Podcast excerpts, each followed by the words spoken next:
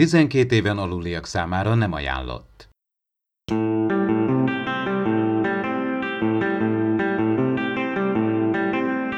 Ez itt az Impulzus Podcast, az űrszekerek Star Trek tematikus epizód kibeszélője. A fedélzeten Csaba, Attila és Dave.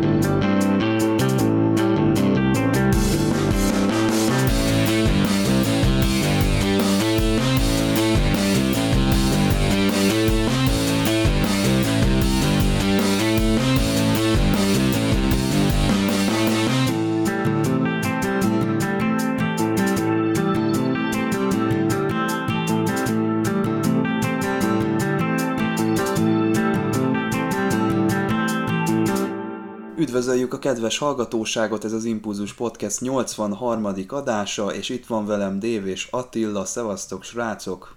Sziasztok! Sziasztok!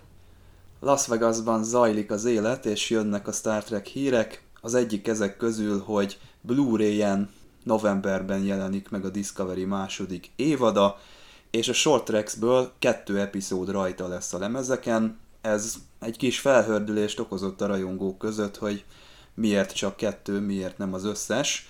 Ezen elgondolkodtam, és arra jutottam, hogy valószínűleg nem illik bele abba a konzisztenciába, amit a készítők úgy elképzeltek, mert ugye a MAD nem tudjuk, hogy mikor játszódik, talán a Discovery első évada előtt? Attila segíts, hogy az mikor játszódott az a kis kitérő vajon?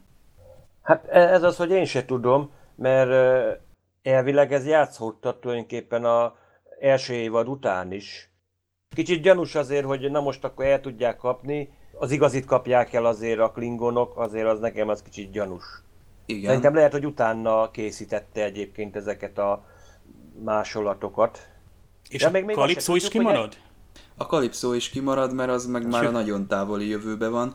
Szóval szerintem ezek úgy lógnak a levegőbe, és nem úgy érezték a készítők, hogy nem tud annyit hozzátenni a Discovery második évadához, hogy érdemes legyen oda Aki meg rajongó, az úgyis megszerzi egyébként, úgyhogy de olyan butaság, de hát most, most adják ki hivatalosan, a második évadhoz hát, szánták, a második évad előtt adták le, tehát eleve a néző elé oda tették a kalipszót, még a második évad előtt, és megdöbbentünk, hogy, hogy, hogy mi ez itt. Tehát teljessége oda illene, hát kimaradt jelenetek fölkerülnek, kommentár kerül fel, tehát ez egy komplett, tipikusan az, amit megéri megvenni, és, és egyszerűen nem értem. Hát igen, így nem teljes. A, akik rajongók megveszik ezt, nem teljes a gyűjtemény. Ugyanez volt az Into Darkness-nél, és ha jól emlékszem, szétszórták az extrákat a különböző régiók között, és nem volt egy olyan változat, amin minden rajta volt, úgyhogy hát ez az őrület, ez folytatódik itt a sorozatoknál, és úgy tűnik. Viszont a Picard visszatérő szereplők egytől egyig megszólaltak, kivéve Marina Sirtis és Jonathan Frakes-et.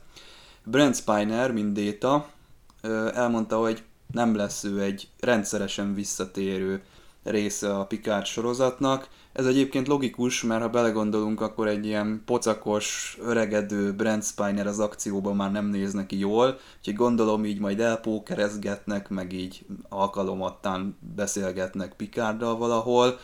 Egyébként azt is mondta a színész, hogy bizony Déta meghalt a nemezisbe, jól láttuk, tehát nem olyan formában fog visszatérni, ahogyan mi gondolnánk, és azt is hozzátette, hogy a Nemezis az egy sokkal jobb film, mint ahogy nekünk rajongóknak az emlékeinkben él. Nézzük nyugodtan újra, mert Brent Spiner kedveli. Mit szóltok ehhez? Mondjuk egyrészt azért mondta, mert ő egyébként újra nézte, Másrészt viszont még ő azt is hozzátette, hogy a Détának a karakterének a felvétele újból kevesebb időbe került, mint kisminkelték. Úgymond jó, ő mindig meg szokta említeni, hogy ő tulajdonképpen ő nem cifikbe szeretne szerepelni, hanem mondjuk egy jó western azért el tudna képzelni, de azért ő a lelkében ő is úgymond örökre Déta maradt.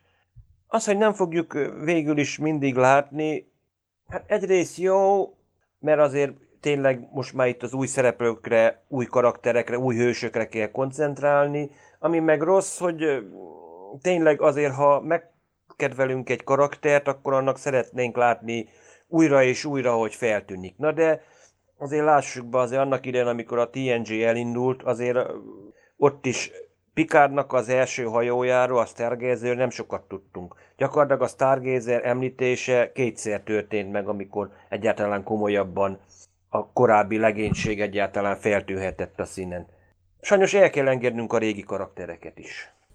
És mennyire kell elengedni Détát, mert Brent Spiner azt is mondta, hogy hát Déta fog, tehát bizonyos jelenetekben maga Déta, vagy nem teljesen úgy, mint várjuk, tehát itt filozofálgatni lehet, hogy most akkor ő hologram, visszaemlékezés, vagy bármi más, mert ugye a, a, tehát maga Brent Spiner megerősítette, hogy a, a B-Fort látjuk ebben a fiókban, amit kihúz Picard és a, ez a doktornő.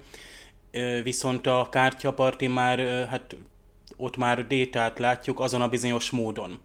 Tehát akkor ott mi történik? Ott, ott Picard csak ábrándozik esetleg egy holofedélzeten van? Hát holofedélzetre gondoltam én, igen. Na de az is lehet, mivel tudjuk, hogy a détának a személyiség memóriája át lett töltve, tehát akár úgymond, mint egy vírus, úgymond átveheti Befornak a B4-nek a irányítását, tehát bármi lehetséges. Tehát, lehet, hogy Déta hogy... olyan formában tér vissza, hogy nem a saját testében, de igen, a személye... Igen, Aha. hanem előtt. Én arra gondolok, hogy a csillagfotta valamiért összerakja, csak éppen nem adják oda kölcsön Pikárnak. Tehát Pikár esetleg, ha a Földön van, meglátogatja, meg gondolom a csillagfotta elkezdi tanulmányozni, mint ahogy megpróbálták, hogy ugye volt olyan epizódon szét akarták szedni, meg akarták vizsgálni, hogy egyáltalán még több détát létrehozzanak. Lehet, hogy éppenséggel őt pont ebbe az izolációs fülkébe látogatja meg détát, úgy, mint amikor láttuk Ácsel meglátogatta dr. Sungot, és akkor az, ott kártyáznak lényegében abba a elzárt laboratóriumban.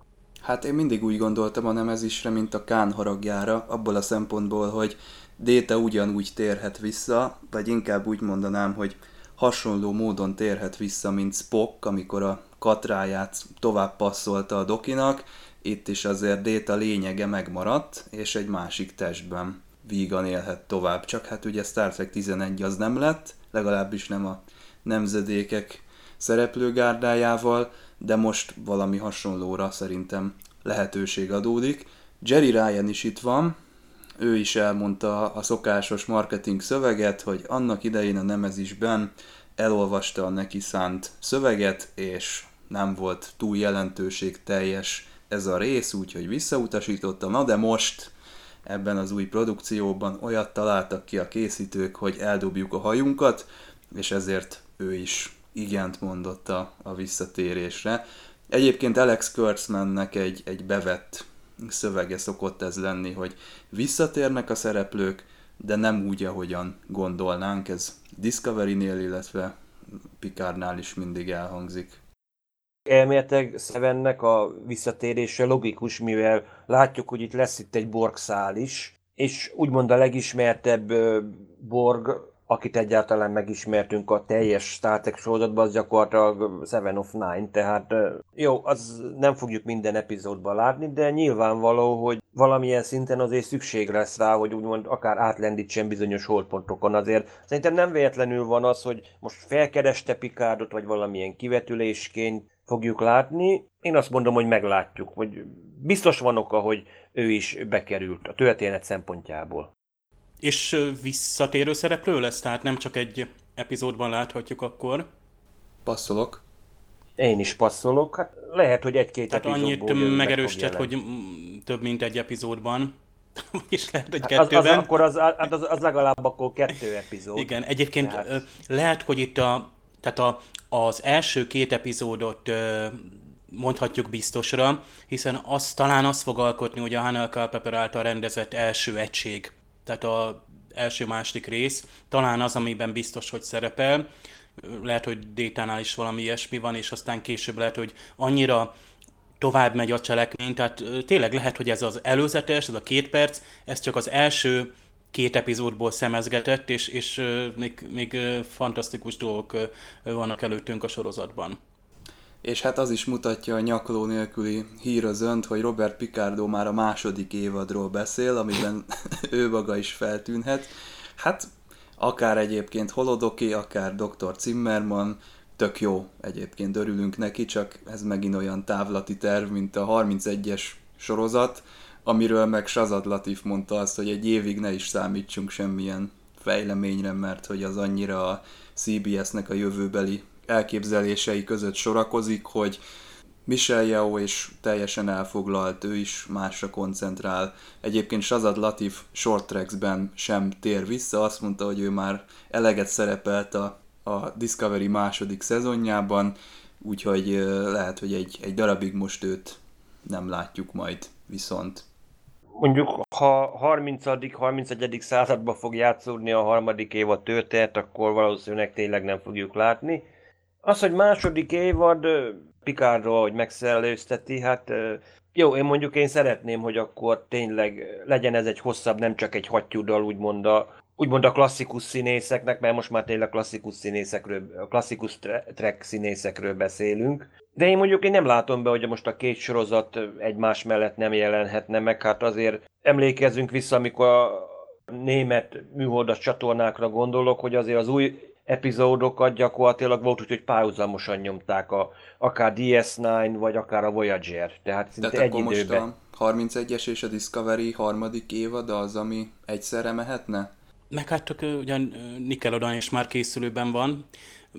Azért valami olyasmit mondott Alex Kurtzman, hogy talán, hogy a vetítés, tehát lehet, hogy a produkció, a gyártás párhuzamosan folyik, lásd, hogy most a Pikár forgatása, bár azt hiszem a Pikár forgatása elérkezett az utolsó szakaszhoz, a Akiva Goldsman most rendezi a 9-10. részt, tehát igazából most már mondjuk, hogy az utómunka következik, és aztán hát 2020, hát valamikor elején talán jön majd, mert ugye ott, ott talán itt Las Vegasban lett kihirdetve, ugye ez az új regény, meg képregény, ami, ami ti Igen. most Igen, igen, november, október, november. Tehát még Pikár előzmény, ugye?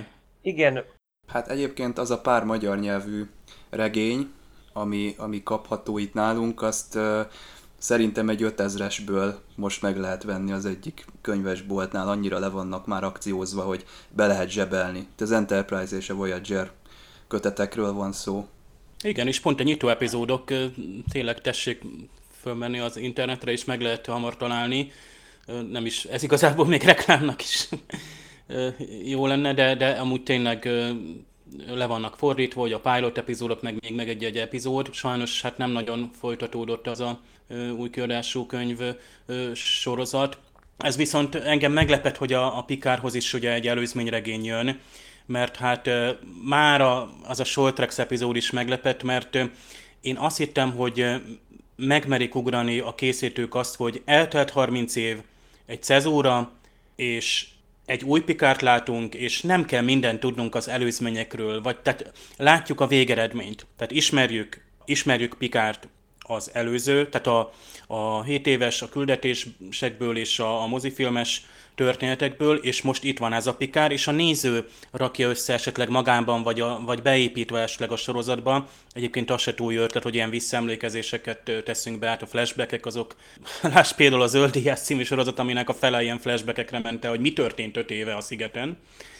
Nem szerencsés. Merjük vállalni azt, hogy egy megváltozott szituáció van egy megváltozott Pikáról és induljunk el onnan. Na most már ott van egy short tracks, akkor azt hiszem képregény is lesz, akkor jön egy regény is, olvasd el, vedd meg, és a többi, és a többi. Tehát egy picit érzem ezt, tehát főleg, de inkább magamat vádolom, mert sajnos egyszerűen nem jut időm, meg nem jutottam még hát, hozzá ezekhez nem tudom, a regényekhez.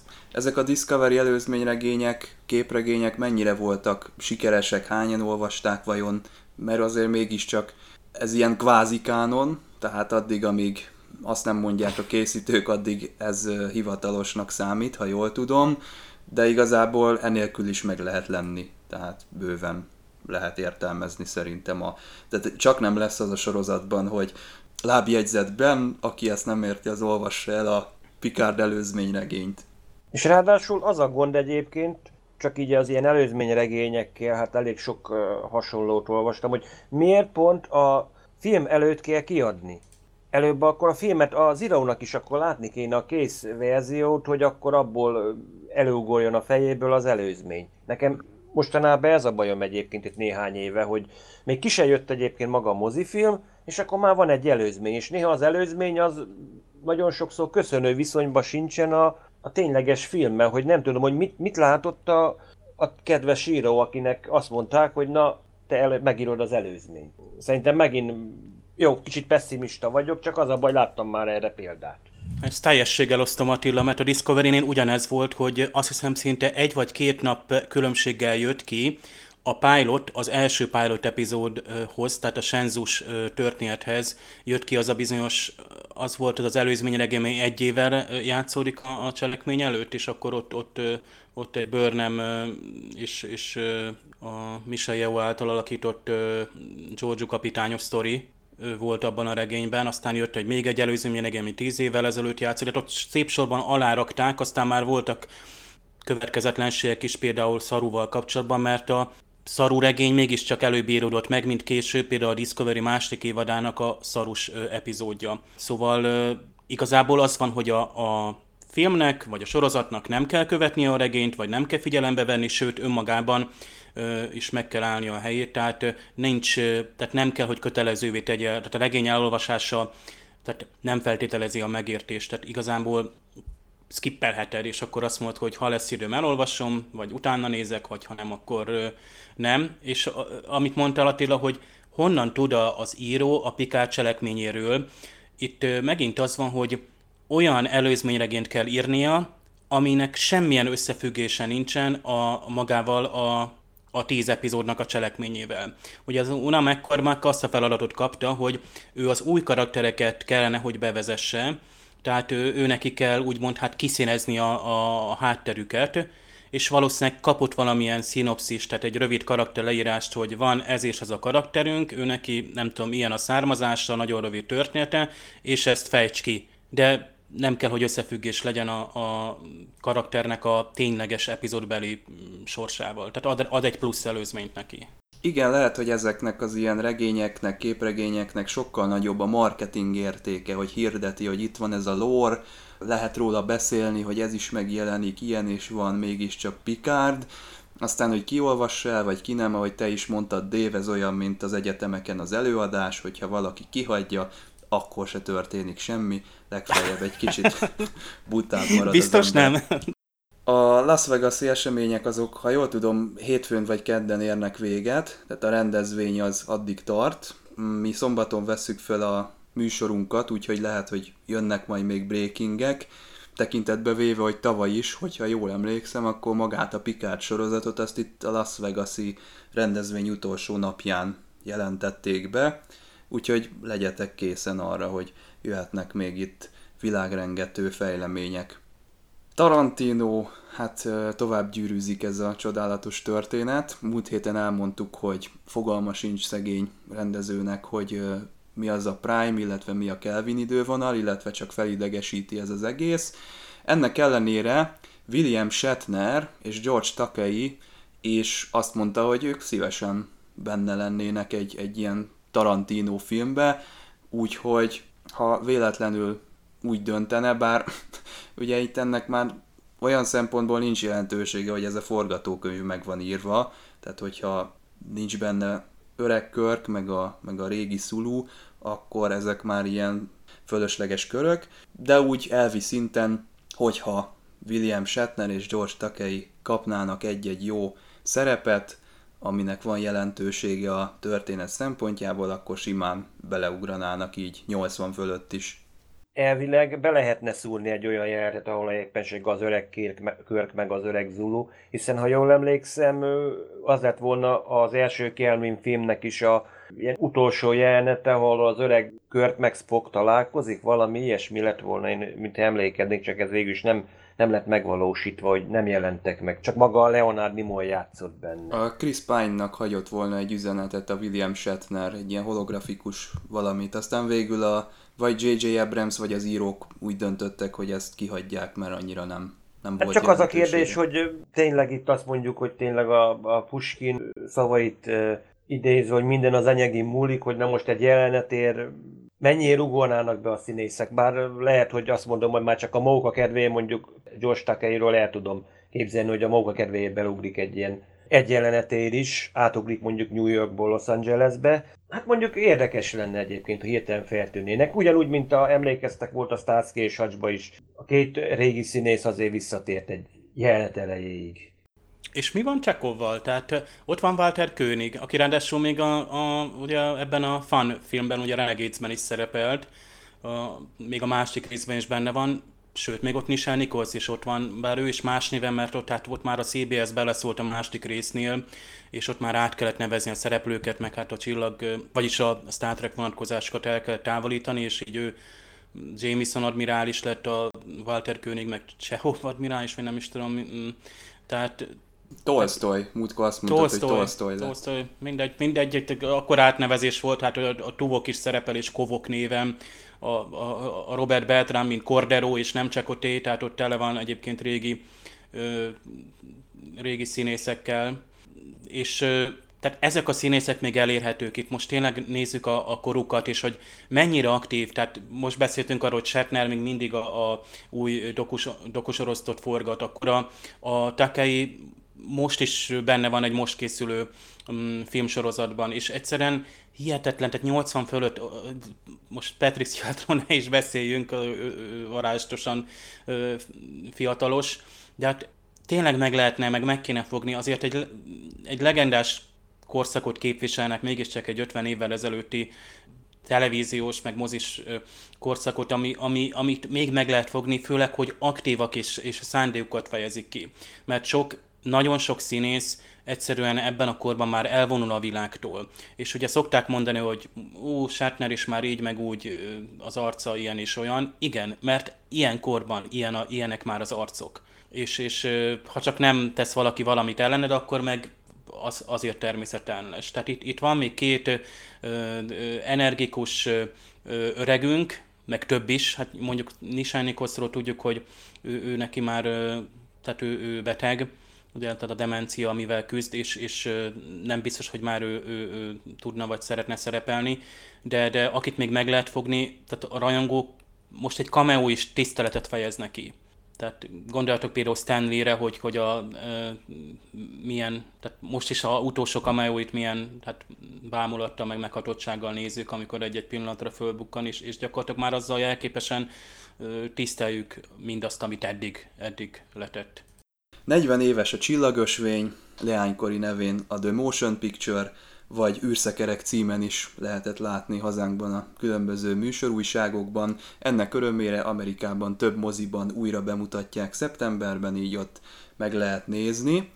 Szóba került ennek kapcsán egy 4K-s felbontású verzió. Ha jól emlékszem, akkor ez valamilyen rajongói kezdeményezés volt, felvették a kapcsolatot a Paramount-tal, ebből nem tuti, hogy lesz valami, de azért jó lenne, tehát ez szerintem méltó módon megkoronázná a, az évfordulót, és lenne értelme, mert azért ez a film ez látványos, akárhogy is vesszük, annak ellenére, hogy a rajongók egy része nem szereti, mert lassú, illetve egy kicsit elvontabb, de ez egy igazi mozifilm, ez egy igazi nagyvászonra komponált remek mű szerintem, aminek a 4K verziója az, az sokat dobna itt a, az évforduló megünneplésében. Én szerintem ez egy jó ötlet, hogy ha más sci-fi univerzumokba fel lehetett újítani a, úgy mondom, a már klasszikus filmeket, akkor e- ezt miért ne? Akár rajongói, vagy akár tényleg nagy tévétársaságok által. Én szerintem ez egy nagyon szép tisztelgés maga a legenda előtt.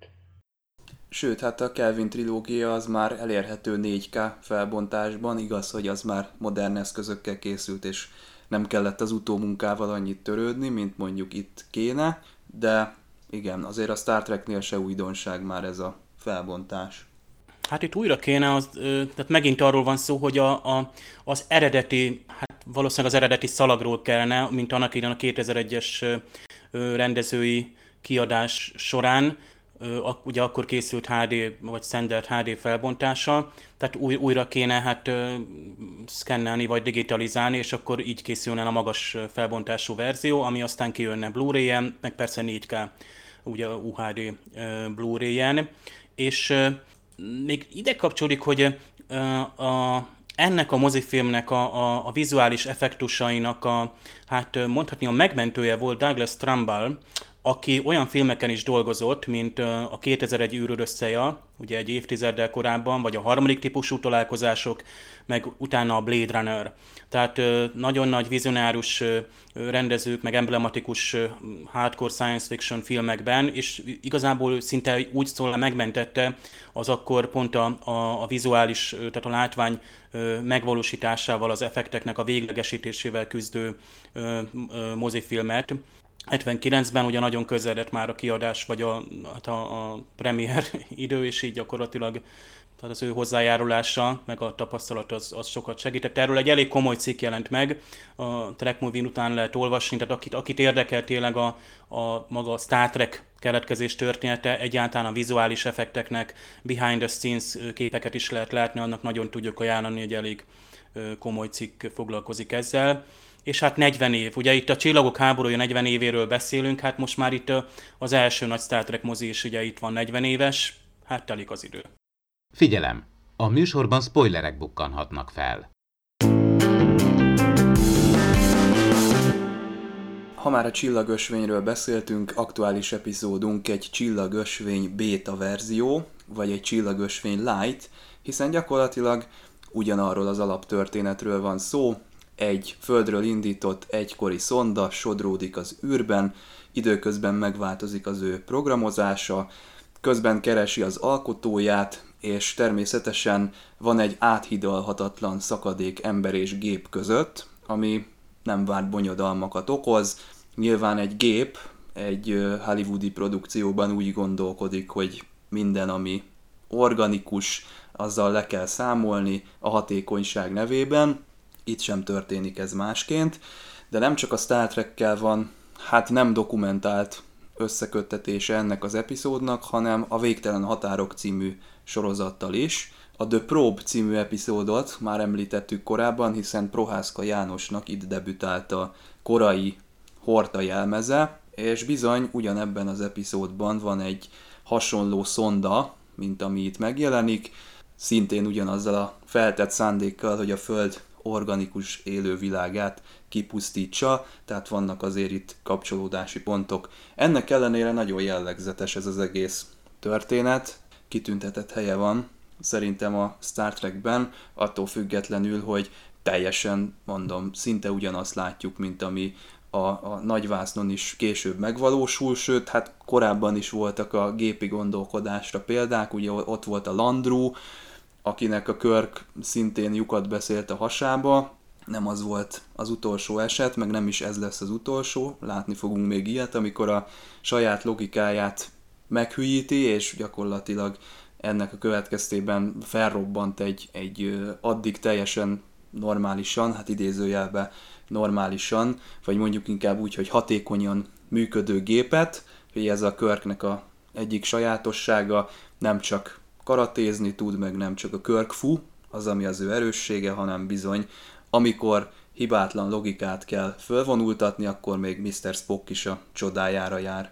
Én erre az epizódra úgy szoktam gondolni, mint a Voyager 0.0 epizód, mert tényleg itt ismét találkozunk egy olyan szondával, ami egyrészt keresi az alkotóját, másrészt mivel sterilizálásra van valamiért beprogramozva, gyakorlatilag szó szerint veszi a programot, hogy nekünk is annak idején, amikor tényleg számítástechnikát tanultunk, akkor mindig azt mondták, hogy a számítógép programot a számítógép halálkomolyan veszi. Ott nincs az, hogy mérlegelés valami, amit neki beprogramoztak, az végre is hagyja. Ott nincs az, hogy nem.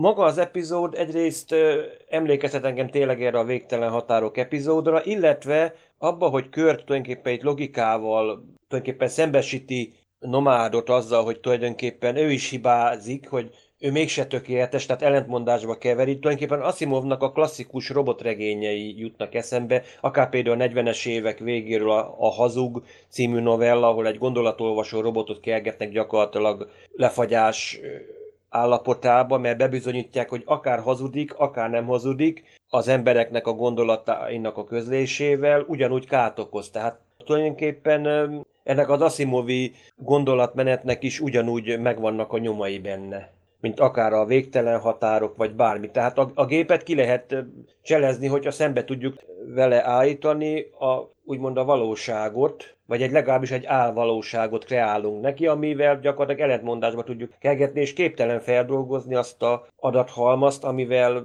amit kap.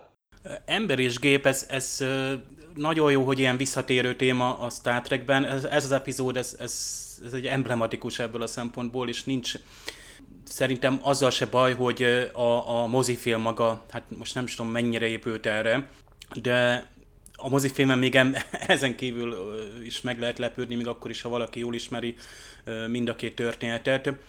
És azért itt nekem például a, a, a viszony, a viszonyok, a, a nomádhoz való viszonyulás az, ami, az, ami uh, itt lebilincselt a mostani nézéskor. Tehát ott van például a, a, a Scotty, aki, tehát aki nem is feltételez intelligens uh, létformát, ugye egy 500 kilós hengerben, ami mindössze egy méteres, és így az ő érdeklődése inkább egy ilyen ellenszenve vagy félelembe csap át, tehát egy ilyen monstrumként vagy ellenségként fogja fel már a kezdetektől.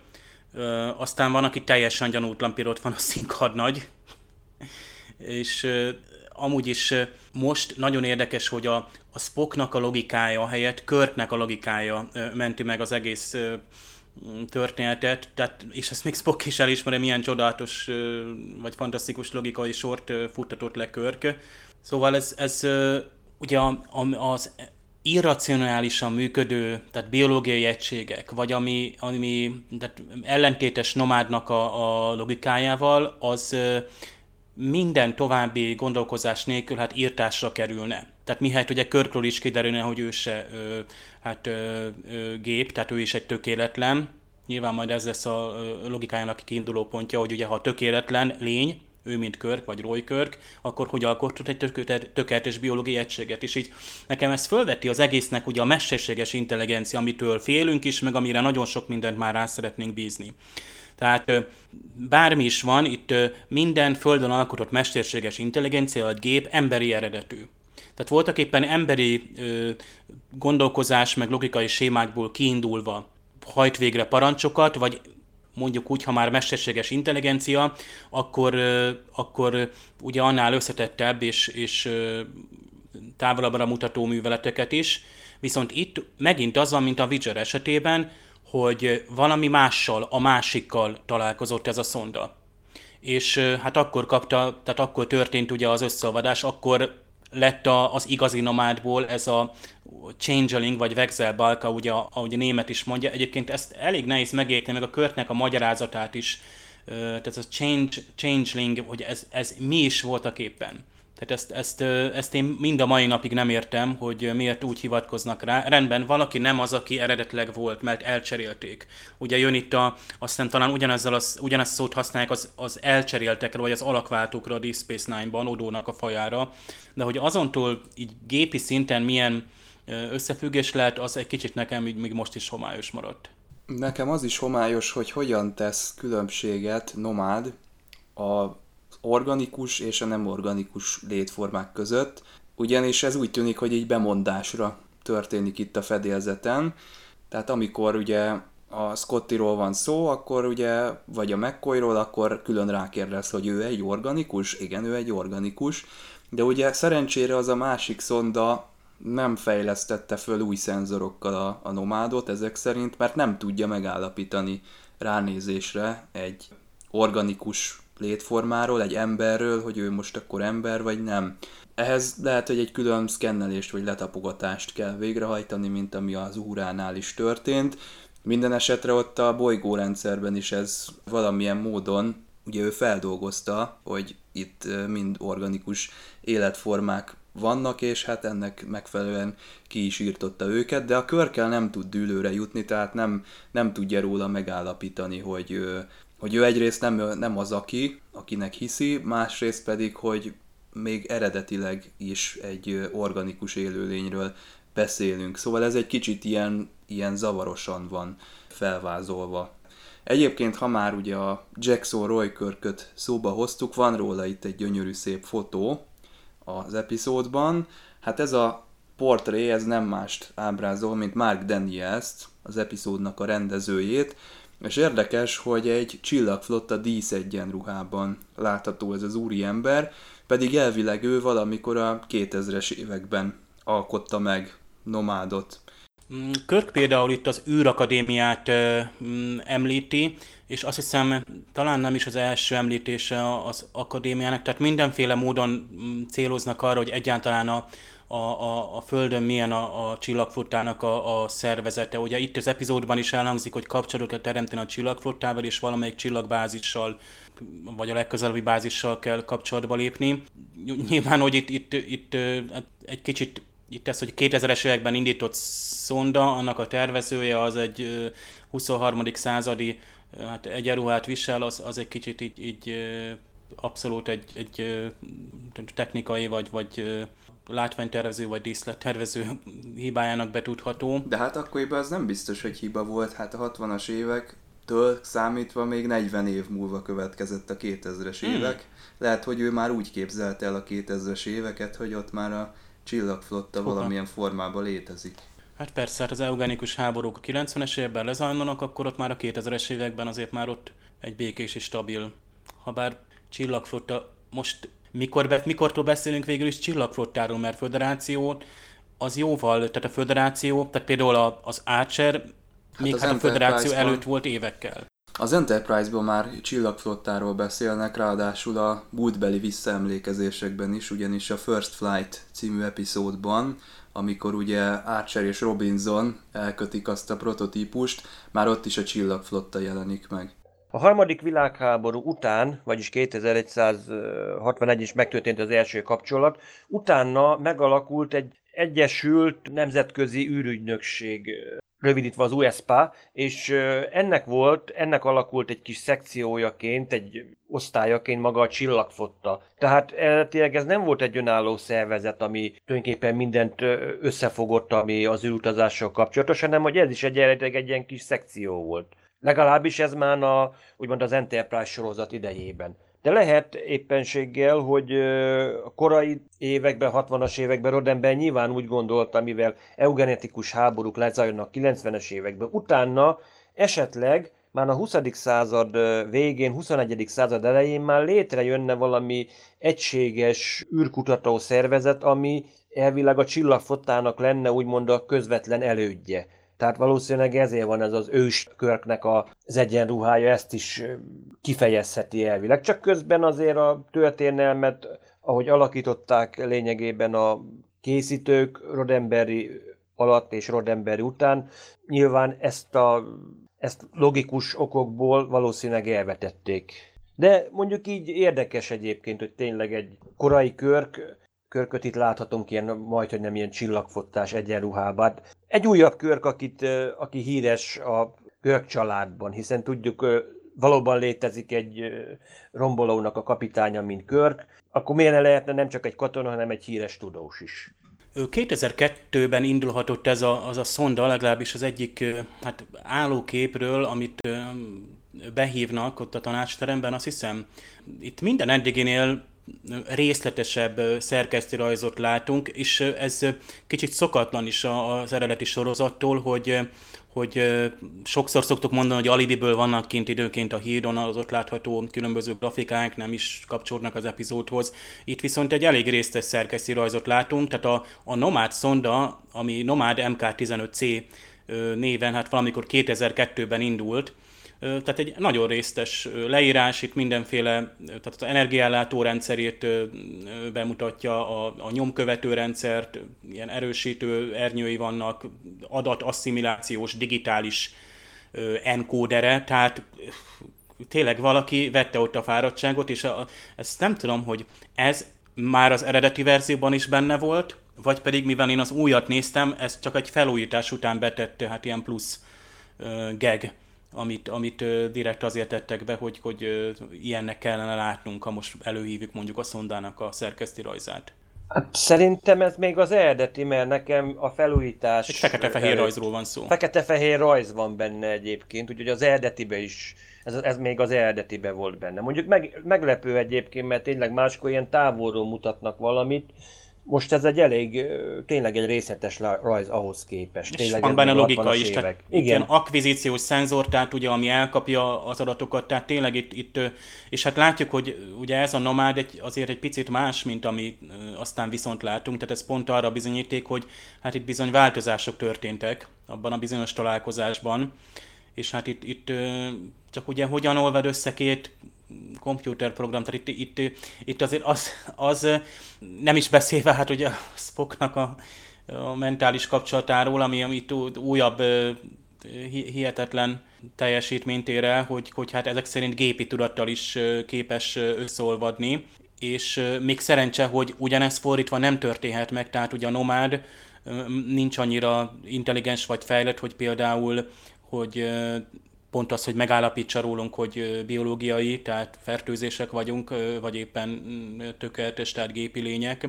Ez, ez érdekes. Tehát a, a Spocknak az a bármivel agyegyesítést végrehajtani tudás, ez egy olyan, olyan extra képesség, ami már, már ilyen, ilyen szuper képesség. Ha megfigyeled, az tényleg ő mindig a, valami, valami idegennel találkozik, rögtön ilyen agyegyesítés. Nem számít, hogy gép, vagy élőlény tényleg mindig valahogy egy tudatösszeolvasztást csinál. Hát csoda, hogy egyáltalán a személyisége nem roppan össze, annyiféle tudattal itt találkozik. Hát az egyik novellában egyébként Kört meg is jegyzi neki, azt mondja, még egyszer sutyomban idegen életformával próbálkozik agyegyesítésre, akkor űrruha nélkül fogja kivágni az űrhajó zsilipén Spockot. És hát Janeway is ugyanezt mondja Tuvoknak, hogy nincs több hókusz-pókusz, amikor ugye a Szúderrel balul sül el a, az egyesülése, akkor, akkor az neki se tetszik. Visszatérve ezekre a rajzokra látunk a naprendszerről is egy rajzot, és nem tudom, hogy ez a gépházban van, vagy ez egy külön ilyen kartográfiai szekció, de nagyon jó egyébként, és hát ez a eredeti sorozatnak a bája, hogy itt mindent úgy látunk, ahogy annak idején lehetett. Tehát itt szalagokról beszélnek, adatrögzítés címén, mindenféle rajzok vannak, tök jó hangulatot ad az egésznek, és szerencsétlen Singh, amikor ugye a Körk azt mondja, hogy na én most egy kicsit itt hagyom önnel a nomádot, amíg ugye a mccoy és a Spockkal rögtönzött megbeszélést tartanak a folyosón, de Singhnek az arca az nem, nem őszinte a mosolya, és a Körk itt megint egy kicsit szerencsejátékozik, mert ugye eleve az, hogy a fedélzetre hozza, bár nincs más választása, de azért egy olyan szerkezetet hoz a fedélzetre, ami előtte egy 90 fotontorpedó erejével támadott az Enterprise-vel. Most ez a 90, ez egy elég nagy számnak hangzik, és ez valami 20 vagy 19 százalékra le is csökkentette a pajzsát az Enterprise-nak. Ettől függetlenül még egy 2-3 ilyen lövést elviselt belőle, tehát ez a pajzs amortizáció ez nem teljesen lineáris mértékben történik meg, itt úgy vettem ki a, a, az epizód elején, és amikor már ugye az utolsó dobása van a körknek, akkor eszébe jut, hogy hát akkor talán lehet, hogy beszélgetni kéne a kedves létformával, aki bombáz minket ezekkel a töltetekkel.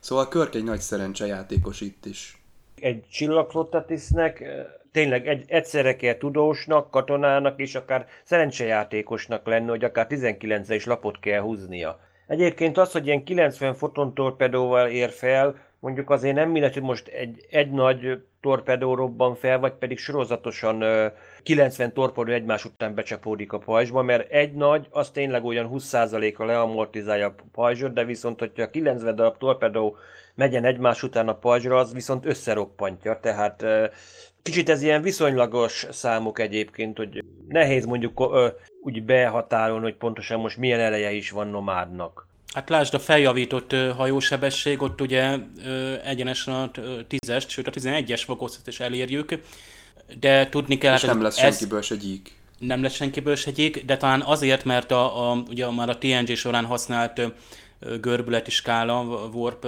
faktorok, azok már azok más skála szerint tehát más viszonyítási alapon vannak, ugye a sebességfokoztok egymáshoz Gyakorlatilag képes. új Cochrane fokozatokat léptettek valamiért életbe. Ez is mondjuk logikus, mert tényleg itt ilyen 5-6-os fokozatokat mondott mindig Körk is, és meg mit mondja a 11-es fokozat, és közben pedig gyakorlatilag még a 100 évvel később az Enterprise úgymond a 9-est is nehezen érte el eredetileg. Tehát mondjuk ez logikus, hogy nyilván itt újra sorszámozták a fénysebesség fölötti sebességeket. Amikor Nomád hát följavítja a hajtóművet példás gyorsasággal, akkor Körk leállítja, hogy hát maga a hajónak a teste nem viseli ezt a magas sebességfokozatot, de volt már rá példa, hogy tehát gondoljunk bele, amikor az utazó felgyorsította az Enterprise-t, vagy ott van, amikor Kess átviszi a Voyager-t a borgőr egy részén, akkor is, hogy, hogy tehát ugyanazon szerkezetű hajót, tehát hatalmas sebességre hát gyorsítanak, bár ott már inkább az utazó által is használt, ez egy más technológia, igazából itt tényleg gyorsításról lehetett szó, tehát egy, egy bizonyos névleges térhajtómű fokozatra volt biztos tehát tervezve egyáltalán hajónak a, a, a szerkezete. Ilyen módon egyébként pont emiatt is picit fura, hogy, hogy Scotty nak a, ez a szkepszis ez nem megy át egyfajta érdeklődésbe, tehát még mindig egy bárdokasszinak vagy szörnyetegnek nevezi ezt a, ezt a szondát, pedig hát a, az a információ, amivel rendelkezik, hát lásd például az, hogy hát Scottinak az újraélesztés, hát az mondjuk ott is, azt hiszem ott is ezekre a kazettákra vagy hát szalagokra volt szükség, bár ott csak már csak jelképesen mondják, szerintem ott inkább arról beszél Spock, hogy azokat az adatokat meg kell adni nomádnak, amik szükségesek, hát például az emberi idegrendszer rendszer ismerete, vagy a, a belső szervek, vagy az agy, és ha azt átadja neki, akkor ugye a nomád képes a, a, az újraélesztésre, vagy hát a javításra, hogy kifejezik. Bár ott Uhoránál, ott nem nagyon értettem, hogy Uhorának végül is a teljes, az összes emlékeit törölte a nomád, és akkor ott, ott azt már nem tudták helyreállítani, mert ő neki, tehát ott az elejéről kellett hát angol is megtanulni, eleve olvasni kellett megtanulnia, de szerencsére hát főiskolás fokoztig jut el ugye az epizód végéig, és így a következő epizódban már nyugodtan elfelejthetjük, hogy Uhura óvodás szintre csökkent, mert ott már biztos, hogy teljesen normális lesz megint. De mondjuk ez a furcsa egyébként, ha megnézed, amikor ugye Major Barrett által játszott Dr. elnézést, akkor még nem doktor, csak főnővét csépöl, amikor próbálja tanítani, olvasni meg egyebek, akkor úgymond Uhura eredetileg akkor szuhaéli nyelven próbálja mondani. Tehát nem volt teljes a törlés, mert akkor úgymond a tudatos reakciókat nem töröltek ki. Tehát itt valószínűleg egy ilyen felületes szondázásról lehet szó, hogy az ényének csak a tudatos memóriáját pucolta ki valamiért. De hát azzal már elveszi a személyiségét. Hát ez, ez ott volt ugye a, a, a McCoy-t is újraépítették ott a, a, a fehér nyusziék, tehát ott a, a valamilyen gyárban a föld alól, és az a McCoy, az, az ugye annak az emlékei, de erről ne beszéljünk, mert ezt, ezt most sem értjük. Meg hát Körk is újra lett élesztve, hát pont két epizóddal ezelőtt ugye őt, őt ölték meg, bár az, az, az inkább trükk volt mondhatni. Tehát itt, itt sorba támadnak fel a, az emberek, és, és térnek magukhoz memóriavesztés után, azért hát igen, ez varázstos dolgok. Ezekből látszik egyébként, hogy a nomád közel sem egy tökéletes létforma. Neki van egy elképzelése a tökéletességről, de mi látjuk, hogy ez köszönő viszonyban nincs egy, egy ideális helyzettel, kezdve attól, amit te is mondtál, Dave, hogy helyi szinten föl tudja gyorsítani a hajtóművet, hatékonyabbá tudja tenni, de mondjuk nem veszi a számításba, hogy a, a szerkezeti integritás nem bírja el az új sebességet. Ugye a, a organikus élőlények kezelik a hajót, ők tudatában vannak annak, hogy, hogy mit lehet és mit nem, az ő teljes kiírtásukkal vagy módosításukkal ez az egész rendszer veszít a hatékonyságából, Úgyhogy gyakorlatilag itt szerintem nyugodtan kimondhatjuk, hogy egy beképzelt tökéletességről van szó, ami valamiféle korlátoltságból, egy, egy gépi beszűkült látásmódból adódik. Ezért mondja Körk tulajdonképpen, hogy ez egy őrült, hát ezzel nem tudunk mit kezdeni, mert ugye az ő saját látásmódja az beszabadul a fedélzetre, és egyszerűen borzasztó dolgokat teremt igen, mert gyakorlatilag nomád öntudatra ébredt gép, de viszont a programja nagyon behatárolja, hogy gyakorlatilag csak a programja a keretein belül tud mozogni. És azon túl nem tud menni, hogy öntudata van, de még nem az a fajta mesterséges intelligencia, amit mi úgy elképzelünk így sci hogy, egy, hogy egyáltalán az úgymond ki tudja kerülni azokat a paradoxonokat, amiben mondjuk a programozás alapján belekerül. Tehát ő még nem olyan fejlett intelligencia, mint mondjuk Déta, vagy bárki más. Tehát ő egy logikai vágányon elindul, és nem tud letérni. Végig csinálja, akkor, és, nem, és ne a következmények számára nem jelentenek úgymond tapasztalati úton egyfajta programfinomítást. Hát akkor csak egy robot inkább, tehát itt még, még nincs szó talán öntudatról sem. Tehát van egy, ugye ez, ezután az egyesülés vagy átváltozás után tehát egy magasabb szintre emelkedett ugyan a, a programozása, és egy új célt követ, azonban annak a megvalósításában nem lát alternatívákat. A mesterséges intelligencia egyik előnye az lenne, ha most csak alkalmazgásként fogjuk fel, vagy szoftverként, hogy, hogy rengeteg változót tud mérlegelni, és így például, most gondoljunk például majd, ahol például ilyet bevetnének, tehát a, a, teszem azt a, az önvezető járműveknél, ott ö, tényleg annyi mindent kell mérlegelni, és most nem arról van szó, hogy erkölcsileg mérlegeljük, hogy kitüssünk el, vagy merre kanyarodjunk, hanem hogy ö, azon tényezők vagy változások, amik bekövetkeznek a működése közben, azokat mind figyelembe tudja venni. Hogy Attila mondott, hogy itt ő egy vágányon halad, és akkor ezért tudja a körk elég hamar átverni. Egyébként nekem tényleg, ez nekem nagyon tetszik, hogy itt, itt nem Spock viszi keresztül ezt a logikát, hanem Körk, és ráadásul Körk tényleg hatalmas pókerjátékos, hiszen bevallja ugye, hogy hát ő, ő nem, nem a Roy és hogy ő is tökéletlen, és gyakorlatilag itt viszi el addig a logikai hibáig, ahol így rövidre záródik neki az a, az a logikai kör, és nem talál kiutat abból, hogy, hogy hát egy tökéletlen egy biológiai egység hogyan alkothat tökéletest, akkor ugye te se vagy tökéletes, illetőleg, hogy maga nomád nem tökéletes miért, mert hát hibázott, hiszen ugye körköt és a rojkörköt összekeverte, tehát tévedett. És hát ez, ez de azt hiszem nagyon hasonló a, a az arkonoknál is a, a gépnek a, a, a megsemmisítése körk által, tehát ott is egy nagy ö, kockázattal, de gyakorlatilag egy olyan ö, kiskaput talál, ami, amit, ami gyakorlatilag egy fejlett mesterséges intelligencia azt, azt ö, könnyűszerrel ki tudna ö, kerülni de hát a nomád ezek szerint nem olyan, fel, inkább egy ilyen gyerekre hasonlít, tehát tényleg az a végén a, a motyogása, hogy belesül ebbe az egészbe, és próbálja értelmezni, és sikertelenül, ott, ott nekem nagyon olyannak tűnt, mint egy, egy dacos óvodás. Hogyan tesz szert nomáda a pusztító hatalomra, mert hogyha jól értelmeztem, akkor az a másik szonda is egy tudományos célok miatt kutatta a világűrt, illetve talajt sterilizált, de miért fejlesztették fel egymást ilyen pusztító eszközökkel vajon?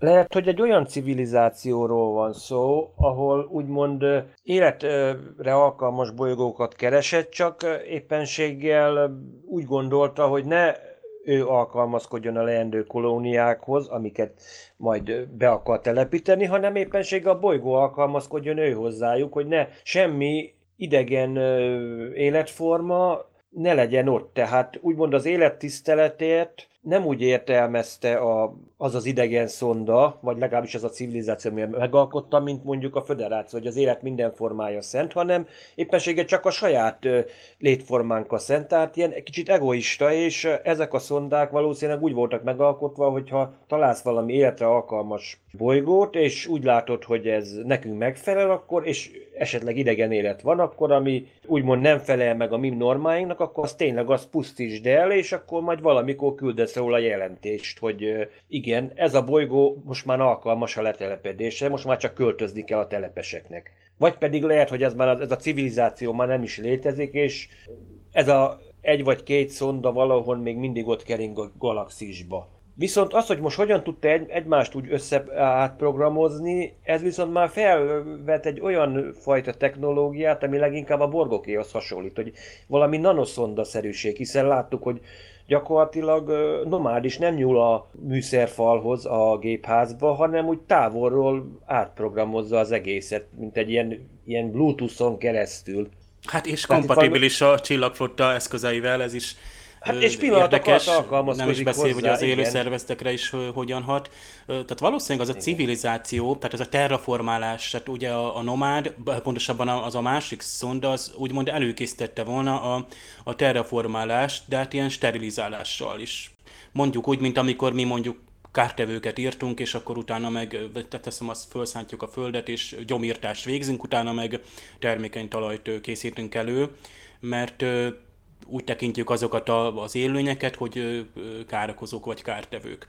Most ugye a Genesis projekt jusson eszünkbe, ugye a Star Trek 2 és 3, vagy ott van például az a TNG epizód, első évados, de nagyon jó epizód, amikor megszállott terraformáló csapat, hát mindvégig próbálja azt bebizonyítani, hogy itt nincs semmiféle értelmes élőlény, úgy ott ilyen jeleket találnak a homokban, és ott kiderül, hogy nagyon is nagyon is értelmes kommunikációra képes érzőlényekről van szó, akik gyökeresen mások, mint mi. Tehát akkor ezek szerint az a civilizáció, amelyek ezt a szondát alkotta, úgymond lesöpörné, és sterilizálna azokat a bolygókat, és aztán telepedne oda. Hát ez, ez úgymond nem az élet tisztelete, vagy az óvása. Mert itt van például, hogy most már elkezdünk majd járogatni majd a Marsra és hát oda most ha bármilyen egy sejtő életre bukkanunk, akkor úgymond amit magunkkal viszünk, teszem azt, vihetünk magunkkal fertőzéseket, amivel teszem azt, ott, ott már ilyen mikroszinten pusztítást végezhetünk, meg hát később, ha még távolabb merészkedünk, akkor tehát úgymond mi, mi is fertőzünk, tehát mihelyt akárhova beteszi az ember a lábát, viszi magával a fertőzéseket, lásd, amikor tehát a, a, a korabeli hódítók mentek, és nem tudom, vittek egy nátha, vagy valami nem tudom, magukkal, és akkor az ott pusztított, mivel nem volt megfelelő immunitása a, ott a helyi törzsekben. Tehát valamiképpen a terjeszkedés az mindig pusztítással is jár, csak akkor itt, itt erkölcsileg akkor felül kell kerekedni, hogy egy hangyát ö, még eltaposok, de mondjuk egy, egy ö, nem tudom, egy értelmes élőlényt már nem.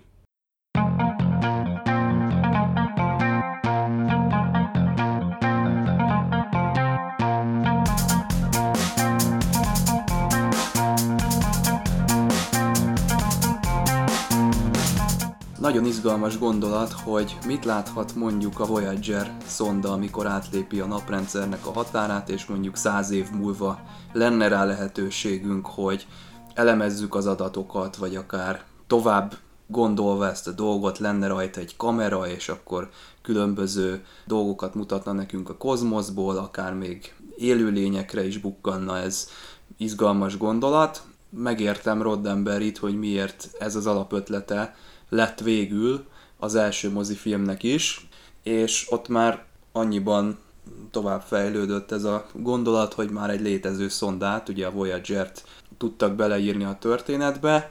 Ez a fiktív berendezés is kellőképpen nagy izgalmakat biztosít, annak ellenére, hogy amikor nézzük a Full HD-s verziót, akkor már látjuk a Damilt is, amin keresztül ugye mozgatják a készítők nekünk a díszletek között. Hát ettől eltekintve furcsa ez az egész, mert nem tudok semmi olyan egyedi dolgot mondani ebből az epizódból, ami kiemelné a többi közül, mondjuk a többi ilyen mesterséges intelligenciás sztori közül, de valahogy mégis mm, egy emlékezetes történetként maradt ez meg. Valószínűleg ugye itt a vizuális körítés, ezek a rajzok, maga a világ, izgalmas a rendezés is. Ugye Mark Daniels itt többször olyan nézőpontból mutatja az eseményeket, mint hogyha a nomád szemszögéből látnánk, tehát őt követi a kamera, nagyon jók a díszletek is, ugye Scotty itt megint megőrül, a múlt héten is folyamatosan nekiugrott az Apollónak, és itt most dühében szintén ugye neki akar esni a nomádnak, ilyenkor mindig pórul jár, hát Scotty a, a, az a vörös ruhás, akin valamilyen áldás van, és vigyáznak rá az égiek, mert nem engedik őt meghalni.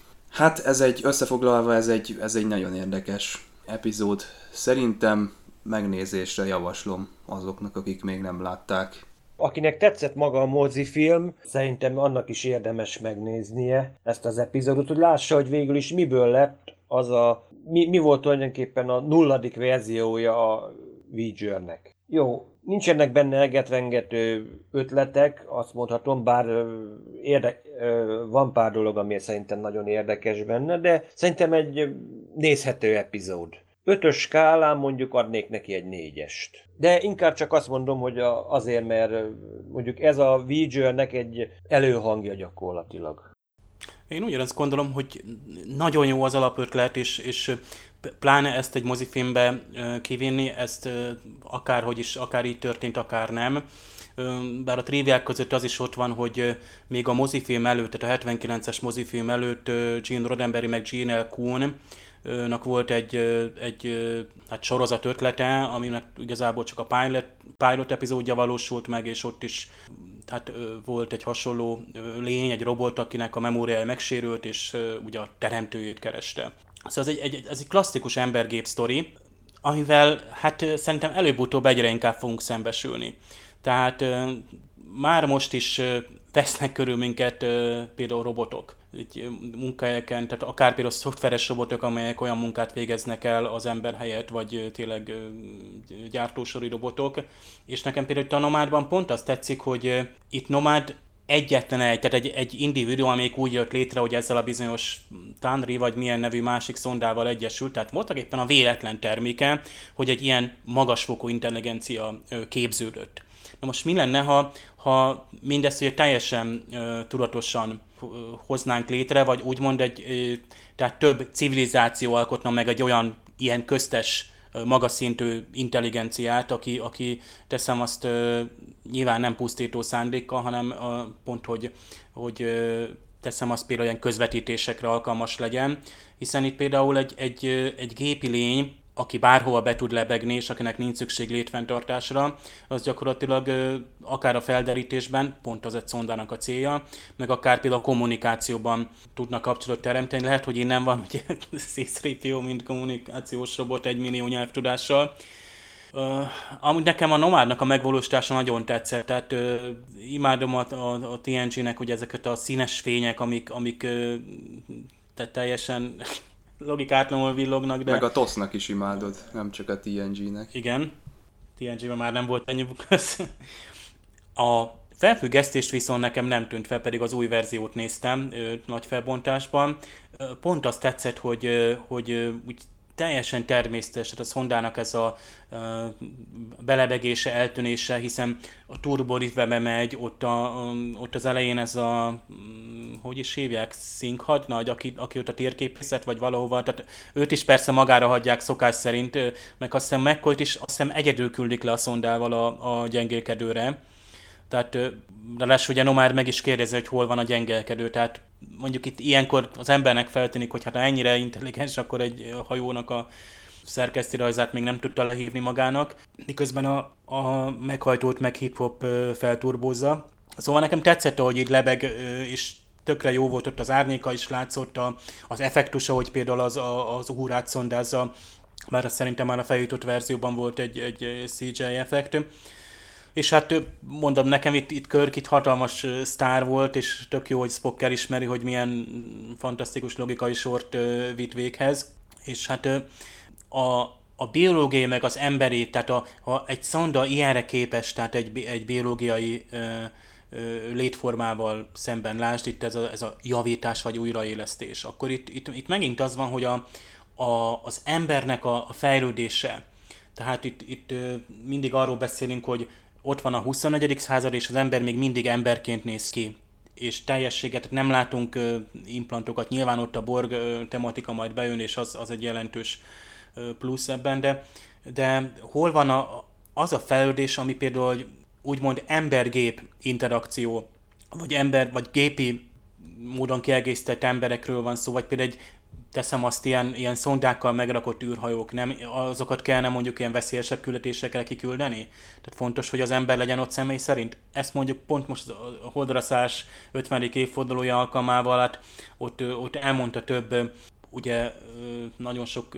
légi, tehát NASA irányító és, és a szakember megszólaltott, hogy miért embert kellett küldeni a Holdra, miért nem volt elég ott is leszálló szonda, vagy egyszerűen csak körbe repülni, mert tényleg az emberi az a felfedezés, felfedezni való vágy, amivel ugye elhagyjuk a naprendszert, vagy leszállunk a holdra, az mindennél többet jelent. Tehát itt, itt az érzésről van szó, és nyilván itt a, az emberi érzelmek, meg az emberi logikának az ellentmondása végig lesz a trackben, tehát ezek a, a, a érzelmes és véges lények, akiket mindig el kell magyarázni, amikor ilyen gépi lényekkel szembesülünk. Tehát mindig a nulláról kell elmondani, hogy mi így működünk.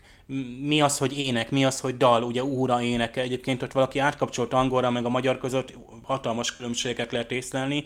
Tehát ugye a magyar verzióban csak dalolt ugye a a szinkron, míg ugye az uhura, az eredeti uhura tényleg ott angolul dúdolt, meg tényleg énekelt egy dalt. Tehát no, ezeket el kell magyarázni egy szondának, akit igazából az ember indított el valamikor.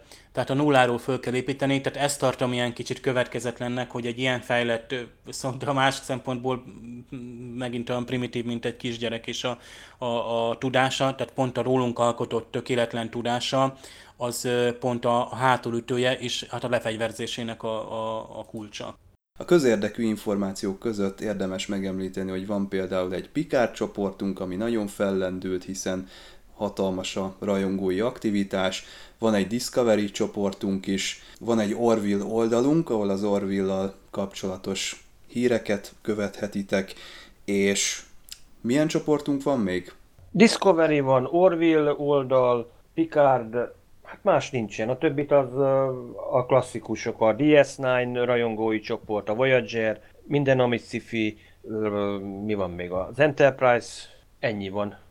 Hát akkor ezek az oldalak vannak, kedves hallgatók, tessék csatlakozni, hogyha még nem tettétek meg, és kapcsolódjatok be ti is a diszkuszióba. Erre a hétre köszönjük szépen a kitüntetett figyelmet, jövő héten visszatérünk, és jön bizony a Tükör Univerzum az eredeti sorozatban, úgyhogy már alig várjuk, hogy elkezdjünk róla beszélni. Addig is minden jót, sziasztok! Sziasztok! Sziasztok!